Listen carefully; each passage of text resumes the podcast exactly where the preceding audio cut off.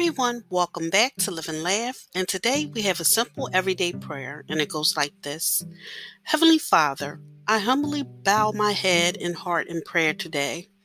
God, you are all powerful, and I know there's nothing that you cannot do. I praise you for how you have already blessed me, and I know your answer prayer.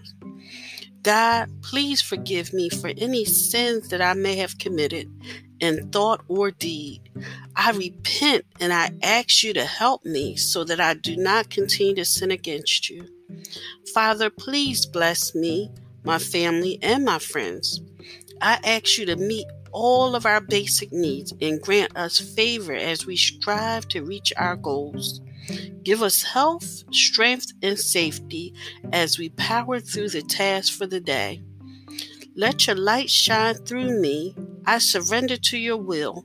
Mold and guide me to be a reflection of you and your everlasting love. Let everything I say and do honor you. In Jesus' name, I pray, Amen.